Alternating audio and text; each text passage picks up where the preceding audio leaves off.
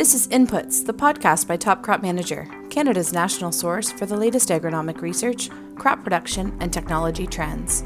You've tuned in to hear conversations about relevant research, best production practices, and everything in between. Hello, top croppers, and welcome to the fourth episode of our Inputs podcast coverage of the Plant Health Summit. My name is Alex Bernard, Associate Editor for Top Crop Manager magazine. The Plant Health Summit was a conference run by Top Crop Manager at TCU Place in Saskatoon on February 25th and 26th. The summit featured presentations on a variety of topics, from disease management and updates on clubroot and Aphanomyces root rot, to insect pest control, to the future of farming with smart technology and plant growth regulators. This series will include conversations with the presenters about their topic and the central message growers and agronomists can take away and use in their work. Our fourth episode features Tyler Wist, a field crop entomologist with Agriculture and Agri-Food Canada in Saskatoon, and John Gavloski, an entomologist with Manitoba Agriculture and Resource Development. Wist presented on beneficial insects, parasitoids, and predators, and how to use them to control insect pest populations in crops. Gavloski presented on neonicotinoids, the issues surrounding their use, the regulatory reviews that three are under, and how to use them responsibly. This episode also features Stephanie Gordon, former associate editor for Top Crop Manager and current editor for three of Top Crop's sister publications, interviewing Tyler Wist. Enjoy! So I'm working on wheat midge, and this is one of the big bads in wheat. I would say it is the big bad in wheat. It's been kind of suppressed for the last little while. But if you get $130 million in yield losses, like we did in the 1990s, that's why you know it's a big bad. And so Ag Canada's thrown a lot of research at it. Like back when the wheat midge first reared its ugly orange head, they had six or seven full time research scientists working on this problem. And they found that it actually had a really huge um, crop loss. So there's our 130 million. At the same time, we had over 500,000 acres still sprayed. We still got the crop loss. And so Ian Wise and uh, Marge Smith Two of the scientists who are working on this called this the most serious insect pest of spring wheat in Western Canada. So thank goodness for SM1. But let's define what a parasitoid is first, because I'm now going to talk about a parasitoid. This is a parasite, but it kills its host. So a good parasite doesn't kill its host but a parasitoid does. And so it's an opportunity here where the female, she finds the host, and then it's her offspring, the larva, that winds up killing it. So now you guys know what a parasitoid is. Hey, wheat midge has a parasitoid. So this is Macroglenes penetrans, and it introduced itself. And so we didn't have to go out there and find it and bring it in. It came in probably with the second introduction of wheat midge. So it is little, it is black, and it goes after eggs and potentially first instar larvae of the wheat midge. Now, you don't get immediate kill with this one. This one goes into the wheat midge, and it doesn't kill the wheat midge until the following year. So wheat midge overwinters as a third instar in a cocoon, and when it goes to pupate, instead of getting a wheat midge, you'll get one of these Macroglenes penetrans coming out. So instead of getting a fly, you get a wasp. And they can reduce about 40% of your overwintering population of wheat midge. Now, this is why you don't want to spray about a week after wheat midge has come out. So if you're a little bit late, go to your field, take a sweep net, and you can find these guys. They're little black specks running around. During the daytime, you'll see them in your sweep net. And remember that last year's wheat field is probably this year's canola field. So it's another reason to stay out of flowering canola with your sprayer because you might be taking care of macroglenes as you're spraying your canola. And so they will come out in last year's wheat field, they'll nectar in the canola, and then they will move into wheat to go try to take care of the wheat midge for you. So up in the Peace River region, we started studying this, and we actually had fields with pretty much 100% parasitism by this parasitoid on wheat midge. So it's really good. Owen Olfert said that the pesticide savings alone on just having this parasitoid around were $200 million. So this parasitoid is worth $200 million during an outbreak year. Hey there, I'm Tyler Wist. I'm a field crop entomologist with Agriculture and Agri-Food Canada's Saskatoon Research and Development Centre. You work on pests. Are there any pests that you think producers should worry about in 2020? So I've been talking about pests from 2019 because it's hard to predict the future with insect pests. Uh, sounds like we might be looking at grasshoppers, and the ones up north we're finding they have a two-year life cycle. So Dave from Meadow Lake assures me that uh, we're coming into year two of that life cycle. What I was talking about was wheathead armyworm that had kind of reared its ugly little head in 2019, and uh, convivus, which is sort of a new slash old pest that we're really not sure why it becomes a pest. So you can have millions in your field, and you might never find them feeding on your crops. And then all of a sudden, in another field, they start feeding on crops, and we really don't know why. I guess they're pests for a reason because they're pests. They bug you. Um, but they bug the crops, that's for sure. Yeah. But let's talk about the other side of your presentation, which was the beneficials. You know, briefly explain beneficials, and do you have maybe like kind of top beneficials that producers should be aware of? Mm, so, when we're talking about beneficials, we're talking about beneficial insects. So this is an insect that benefits humans. So we put that label on them. They don't really, you know, they're not really beneficial on their own, but when they do something that's good for humans, then they're beneficial. So we're talking about things that are eating the pest insects. So those are things like predators and parasitoids. So I talked quite a bit about parasitoids, and this is the uh, offspring. Often it's a, a parasitic wasp that winds up killing its host. So we talked about aphids and their parasitoids, and also wheathead armyworm and their parasitoids, and how these can help to control big outbreaks of pests. Now, in terms of predators, I mean, my favorite is the green lacewing because it's got these huge mandibles and it just sucks the life out of insects. But in terms of the two that are probably going to have the biggest impact on farmers' fields lady beetles. Lady beetles are a great generalist pest, or a great generalist pest destroyer, let's say. They love aphids, and so if you've got lady beetles in your field, you should scout for aphids. But they're the ones that can actually control aphid populations and keep those populations from becoming damaging in your fields. Running around on the ground, we have ground beetles. So there are a host of ground beetles down there that they like hiding during the daytime, so we often don't really see them. But they can rip apart Bertha armyworms. They will eat wheat midge cocoons in the ground, and they are doing a lot of pest suppression that is just going unrecognized in a lot of fields. Mm-hmm. And in your presentation, you talked about if you see beneficials, that's a cue that you should be scouting for whatever they're eating, whatever their food is. So if you're out in the field, how can you increase the presence of beneficials? Is there anything on the management side that a producer can be doing to make sure that the beneficials are happy and they're doing their job? So, to increase beneficials in your field, so let's say you're out there and you find a lot of lady beetles in your field, it's probably because there is a food source for them. So, mama lady beetle doesn't lay eggs until she has something that her offspring can eat. Now, if you want to increase those things, outside of your field, a lot of these parasitic wasps, they're wasps. They like to feed on nectar. So, flowering plants outside of your field that will allow those parasitic wasps to just come into your field when the pests arrive.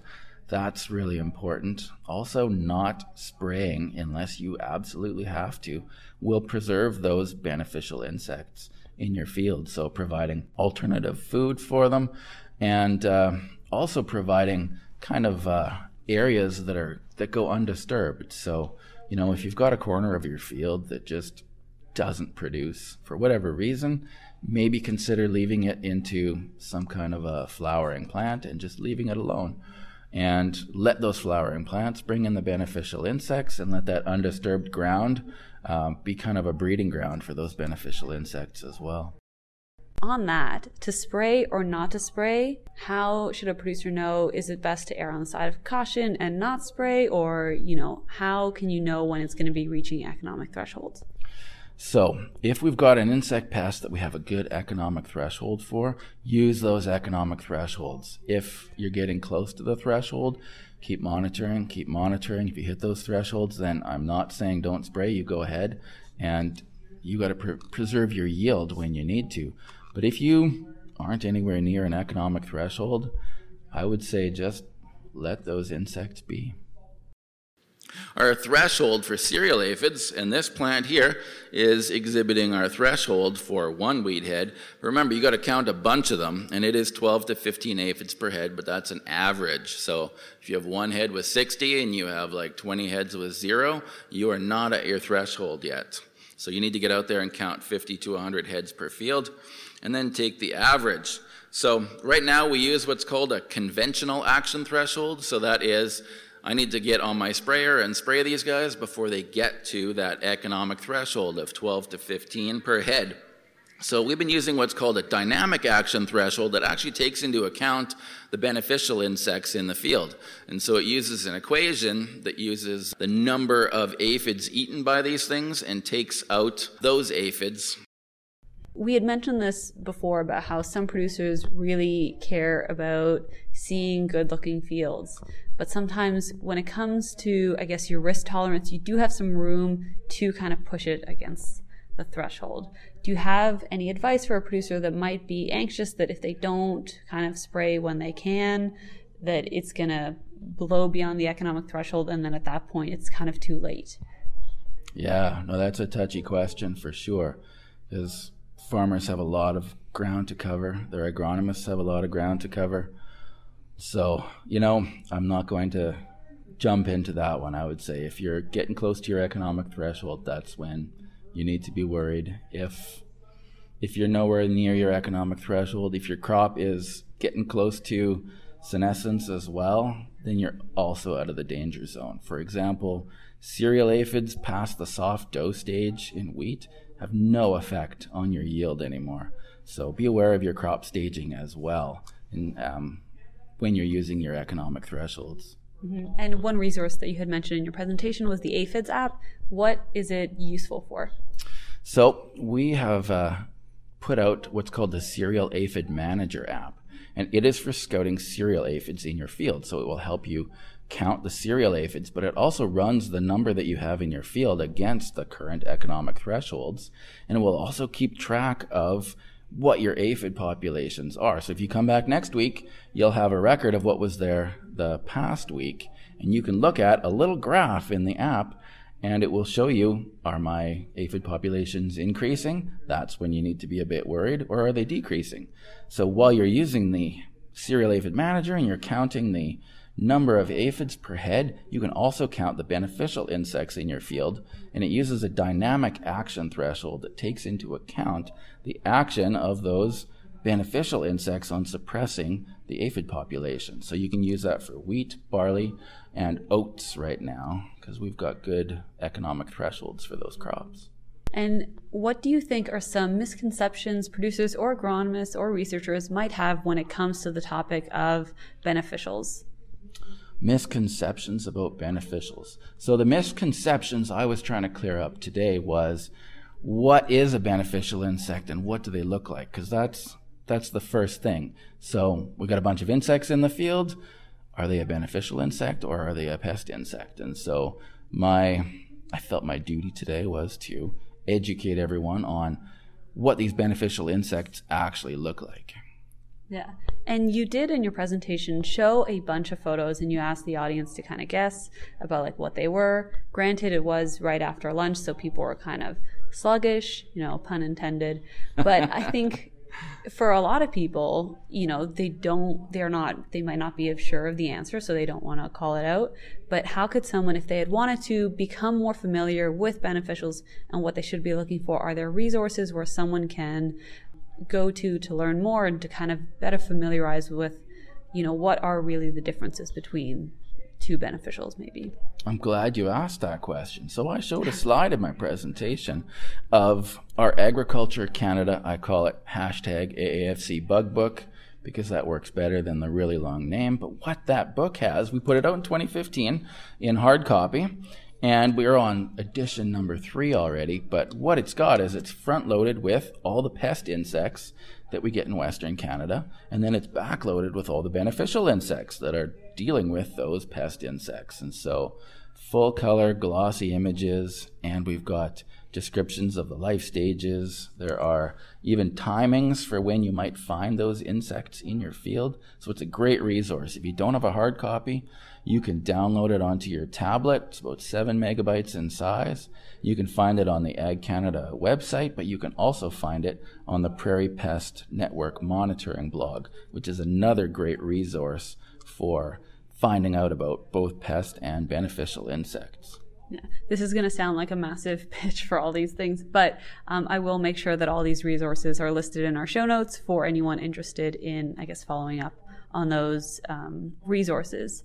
But if you could really boil it down to what's one thing a farmer or agronomist can take away from your presentation here today to better their practices on the farm, what would you say it is? Ooh, one takeaway. Well, yeah, just the one.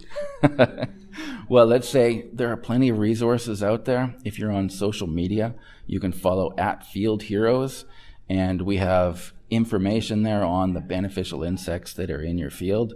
So I would say get connected, get those resources, and that's my biggest takeaway from today. That and lady beetles are great in your field. Yeah. And I guess it's just about learning more about what you don't know so you can benefit from the beneficials, essentially, is what you're saying. I like that. Yep. Benefiting from the beneficials. Yeah, well, you heard it here first. You're free to use it.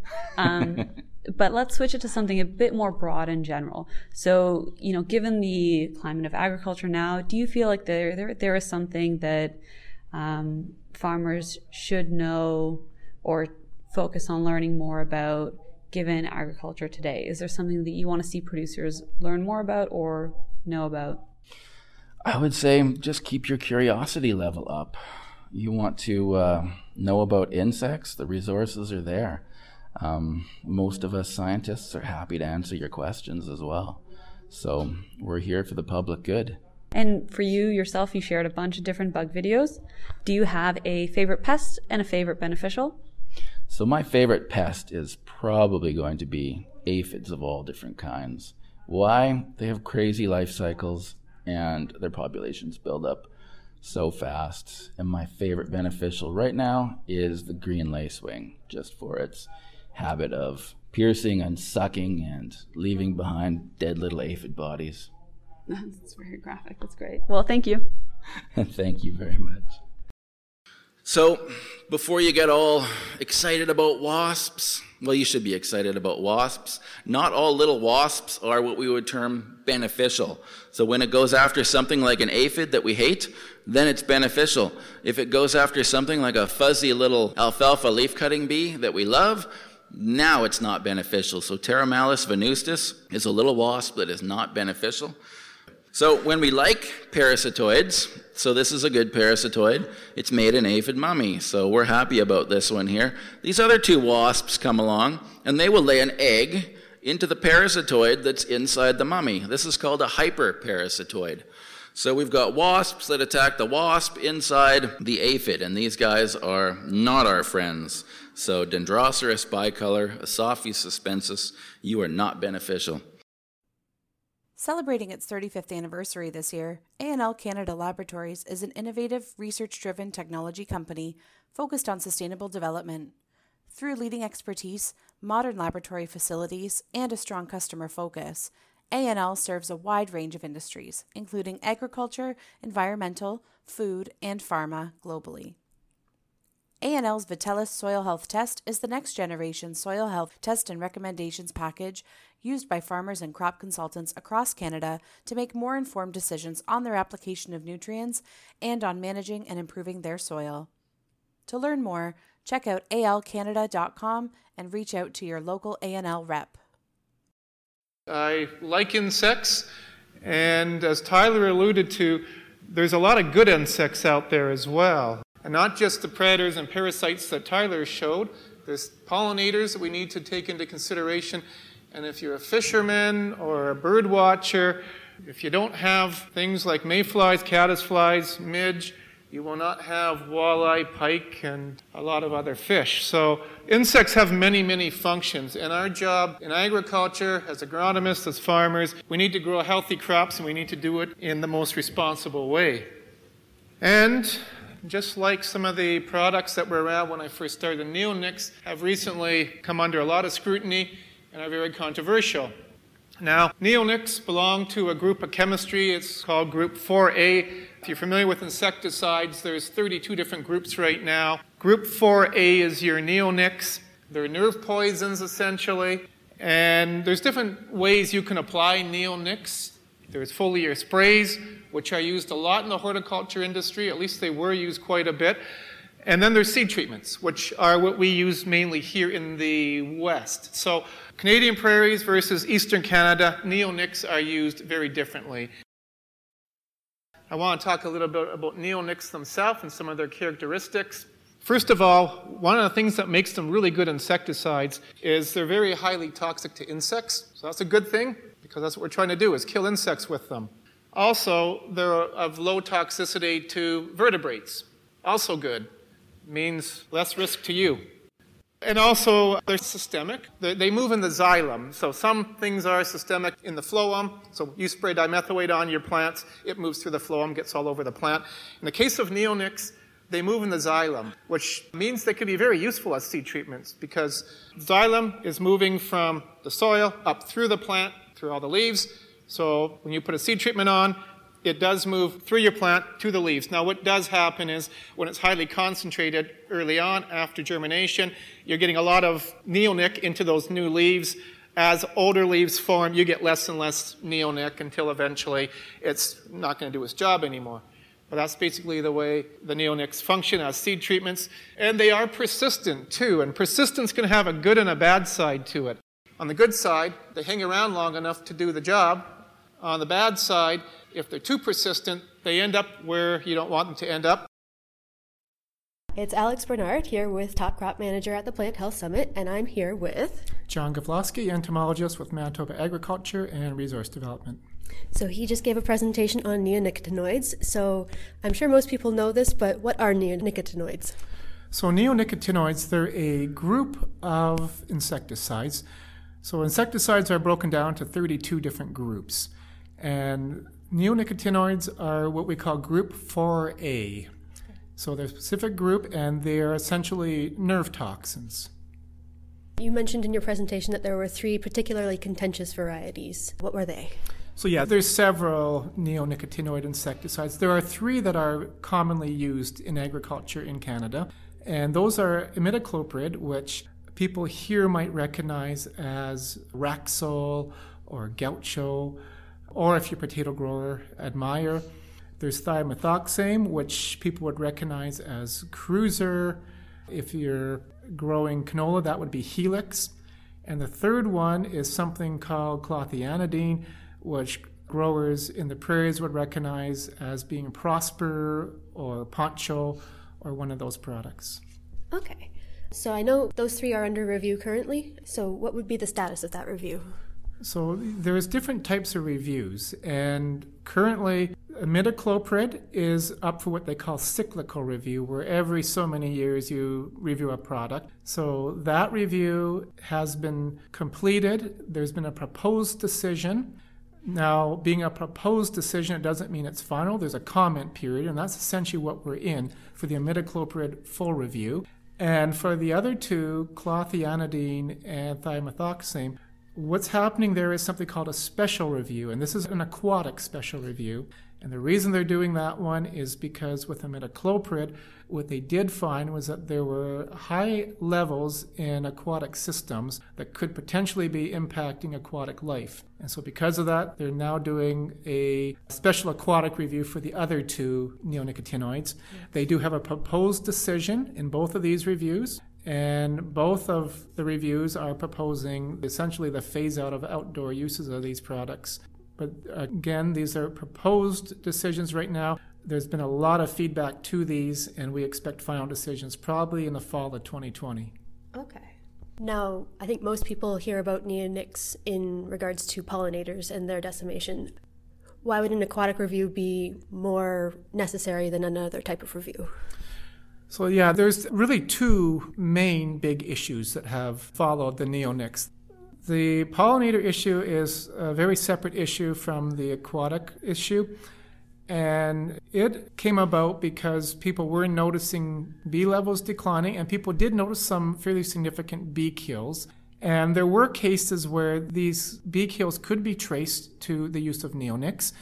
In some of the cases, it was because seed treatments were being used, and because of the type of equipment they were using and some of the lubricants they were using in with the treated seed, you had these clouds of insecticide laced dust being blown around from the seeders, and they did result in some significant bee kills.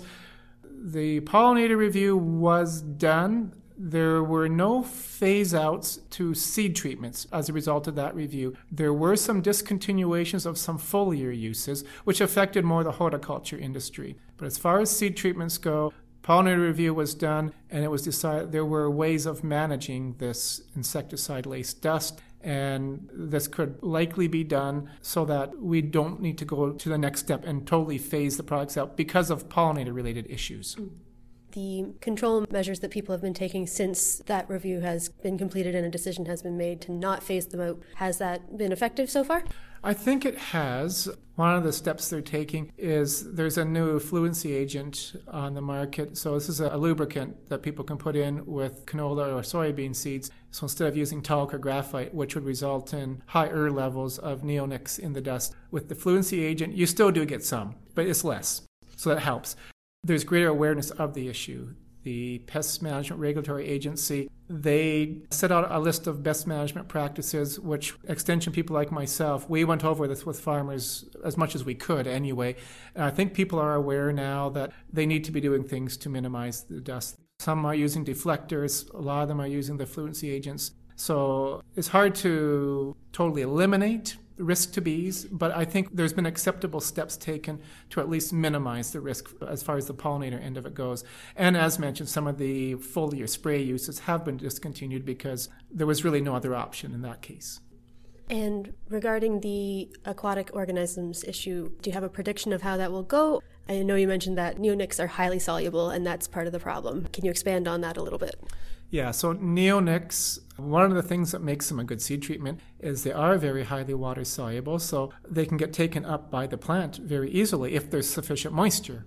The double edged sword here is that being highly water soluble, they also end up in water very easily, and they can be somewhat persistent in the water, which means if you get uh, heavy rain after seeding, they can end up in waterways. And there have been many studies where they've been able to detect neonics in waterways. The big question that is being asked, though, is how biologically significant is this? Are they at levels that are essentially killing aquatic organisms, or are they at what would be considered more acceptable levels? And I know that you mentioned it happens largely after major precipitation events. So, if farmers avoid times when there is likely to be a precipitation event afterwards, will that act as a control measure?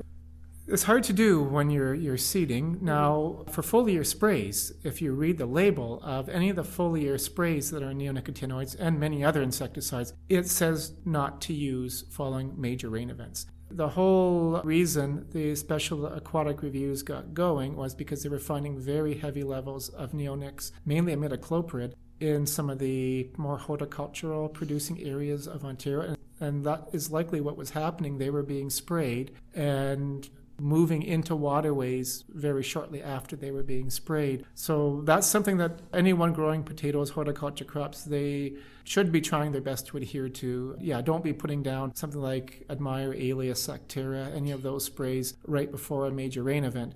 Now, for seed treatments, it might be a trickier one because usually there's a lot of things to factor into the seeding date, and you're certainly not going to want to hold off because there's rain forecast and you're worried about the neonics getting into the water. In fact, they might be wanting to do the opposite to get their seed in before it rains so that it can get quick germination, yeah. which is something we suggest for minimizing flea beetle risk. You want quick germination, so. It's a really complex issue. It's a com- very complex issue. So, why does this matter in the first place? So, I mentioned earlier that for there to be good food chains, insects are really important. And in aquatic food chains, there's certain groups that are really good at keeping our cycles going strong. Ephemeroptera, I've used the big entomology terms. Ephemeroptera is mayflies. So anybody who's a fisherman probably knows what mayflies are. They model lures after these things. Trichopteras, your caddisflies, another very valuable fish food. Diptera, Diptera is things like midges, chironomids, midge larvae, which are very good fish food as well. Now, some people might argue if it kills Diptera, that might be good because mosquitoes are Diptera, but so are a lot of other aquatic organisms that wildlife tends to feed on. And those three groups that I just mentioned are all very sensitive to neonicotinoids. One of the standard test organisms, Daphnia, isn't. And fish, amphibians, mollusks, several other groups, it would take higher levels to kill them. And probably what we're seeing in the pulses from the neonics aren't likely to be killing those organisms. Now, I've got this threshold level of 41 nanograms per liter there. I just want to explain that a little bit. So, biologically, Probably having one or two or three parts per billion of neonic in the water likely isn't killing your caddisflies and your mayflies. There's going to be a certain level where things become toxic enough that they're basically killing off your aquatic organisms. And the tricky part is scientists argue a lot about what those levels are. Now, the organization that is having to decide on what to do with the neonics, that's the PMRA. They have their guidelines. For imidacloprid, it's 41 nanograms per liter. For clothianidin, it's 1.5 at a very low level. And thiamethoxam is 26. And so the big question now is is that 41 really a good benchmark? So you've got all these different benchmarks being proposed by different groups. And this is where it gets really tricky and it's really controversial. And this is one of the things that PMRA I know is taking a lot of heat on. Are their guidelines robust enough? So this is a really tricky thing when they're doing these reviews. The other thing we have to take into effect here that I haven't touched on yet, I showed you data showing that we're finding clothianidin in waterways and thiamethoxam. These are all neonics, and they're all working on organisms in the same way. So if you had say 30 nanograms per liter of thiamethoxam, you're below 41. If you've got 35 of clothianidin, you're below 41. These things work additively. They work on the same site. So if you've got both of them in the same waterway, you're now up to 65. So you probably do have biological effects happening. So that's the other thing that has to be considered when the PMRA is evaluating this data. So, what would be the impact of losing neonicotinoids in insect pest control if it were to happen? So, if we did lose the neonics totally, in all of our major field crops, there are alternative products. We would have certainly a reduced toolkit, but in no cases would you have an empty toolkit. So, in the case of canola, we have a group called the diamides, and so that's products like Lumiderm, Fortenza Advanced, they would become our major seed treatments. And there's pros and cons. I mentioned how the neonics are really highly water soluble. Providing you get some soil moisture, they act quickly. The diamides may not be quite as quick, but they do kill flea beetles quite well. So once they are up into the plant, they can do a very effective job killing the flea beetles. Now, cost might be the other issue. Neonics, compared to some groups of chemistry, are relatively cheap. So whether the cost of canola seed will go up or not, that's another thing that we'd have to look at. What can farmers and agronomists do to improve their crop management practices, whether they're phased out or not, the neonics? So, one of the things that we really encourage farmers to think about is do you need a seed treatment, an insecticide seed treatment on your seed? In the case of the neonics, they were probably being overused in some crops just because the seed companies had it as part of their package. So you bought the seed treated with, say, Cruiser or Raxil or whatever it was, just because that was what the seed company offered. So we're trying to stress to growers, agronomists, and the seed companies, whether it's neonics or any insecticide treated seed, even if it's diamides or other groups, let's use them when they're needed let's not be using them as an insurance thing just in case you have a problem. In the case of wireworms, they have multi year life cycles in a field, and growers often know the fields that have heavy wireworm levels. So it's not usually an out of the blue thing. It can be, but often growers will know fields that have greater issues. target those fields with seed treatments with an insecticide. If there really isn't an insect concern for a field, we probably don't need to be having insecticide treated seed going down. This is a tricky question because there are a lot of misconceptions about neonics, it seems. But what is one especially egregious one that you would like to correct or just provide more information on? Uh, probably the question I get the most about neonics is are they killing the bees? and I think people, especially, I don't want to stereotype, but I think in the urban public, people know about neonics. Probably most other agricultural insecticides, people will know very little about. People do know about neonics, and if they do know about them, what they probably at least think they know is that they're killing pollinators. And I think that's been maybe a little bit overblown. Yes, there have been bee kills due to neonics, but there's a lot of other things that are killing bees as well. I don't think it's fair to suggest that pollinator decline and bee decline is strictly neonic related. Now, there have been times, again, where they were certainly a contributing factor, but once again, a lot of the uses that would have been more harmful to the lot of the foliar spray uses have been discontinued. And as far as the seed treatment issues go, there are practices in place to minimize the risk. So, yeah, if there's one area where I think a lot of, I won't say misinformation, but maybe misconcern is in place, I think there, there certainly are issues with neonics we have to take seriously, but the pollinator issue has probably been getting a lot more attention than it needs to. I think you've essentially covered this, but just in case, is there something that you couldn't fit into your presentation or one thing that you really want farmers to take away from this? I think the one thing I would want farmers to take away from this, and I did put it in my presentation, was neonics are a tool to help us achieve better plant health. And they can be a very valuable tool, and their fate will depend on these two special reviews. Now, assuming we do keep some of their uses we want to make sure we're using them in a sustainable way. So these continue to be tools in our toolkit. And I see overuse as probably the biggest impediment to us keeping these long term as a sustainable tool in the toolkit. So I would encourage growers get to know your fields, get to know your pests, get to know where you need insecticide treated seed, and don't just assume that you need to have insecticide treated seed on all your corn, soybeans, cereals, and other crops. There was a talk at the Crop Connect conference in Manitoba a week ago from somebody from Syngenta in the UK. And initially, I thought it was going to be a bit of a downer of a talk about how badly they're doing after the neonics got removed. And he said, certainly with canola, and they've got a species of flea beetle called cabbage stem flea beetle that they're really struggling with without the neonics. But in cereal crops, he said, things really aren't as devastating as they thought it would be. Their big problem there was aphids, because the aphids that have to blow in here overwinter there, and they spread a disease called barley yellow dwarf. And the neonics would provide about six weeks of protection from these aphids. And when they removed the neonics, they were worried that we're going to get a lot more barley yellow dwarf. He was saying that that's not necessarily what's been happening. They're not really seeing this big rise like they expected.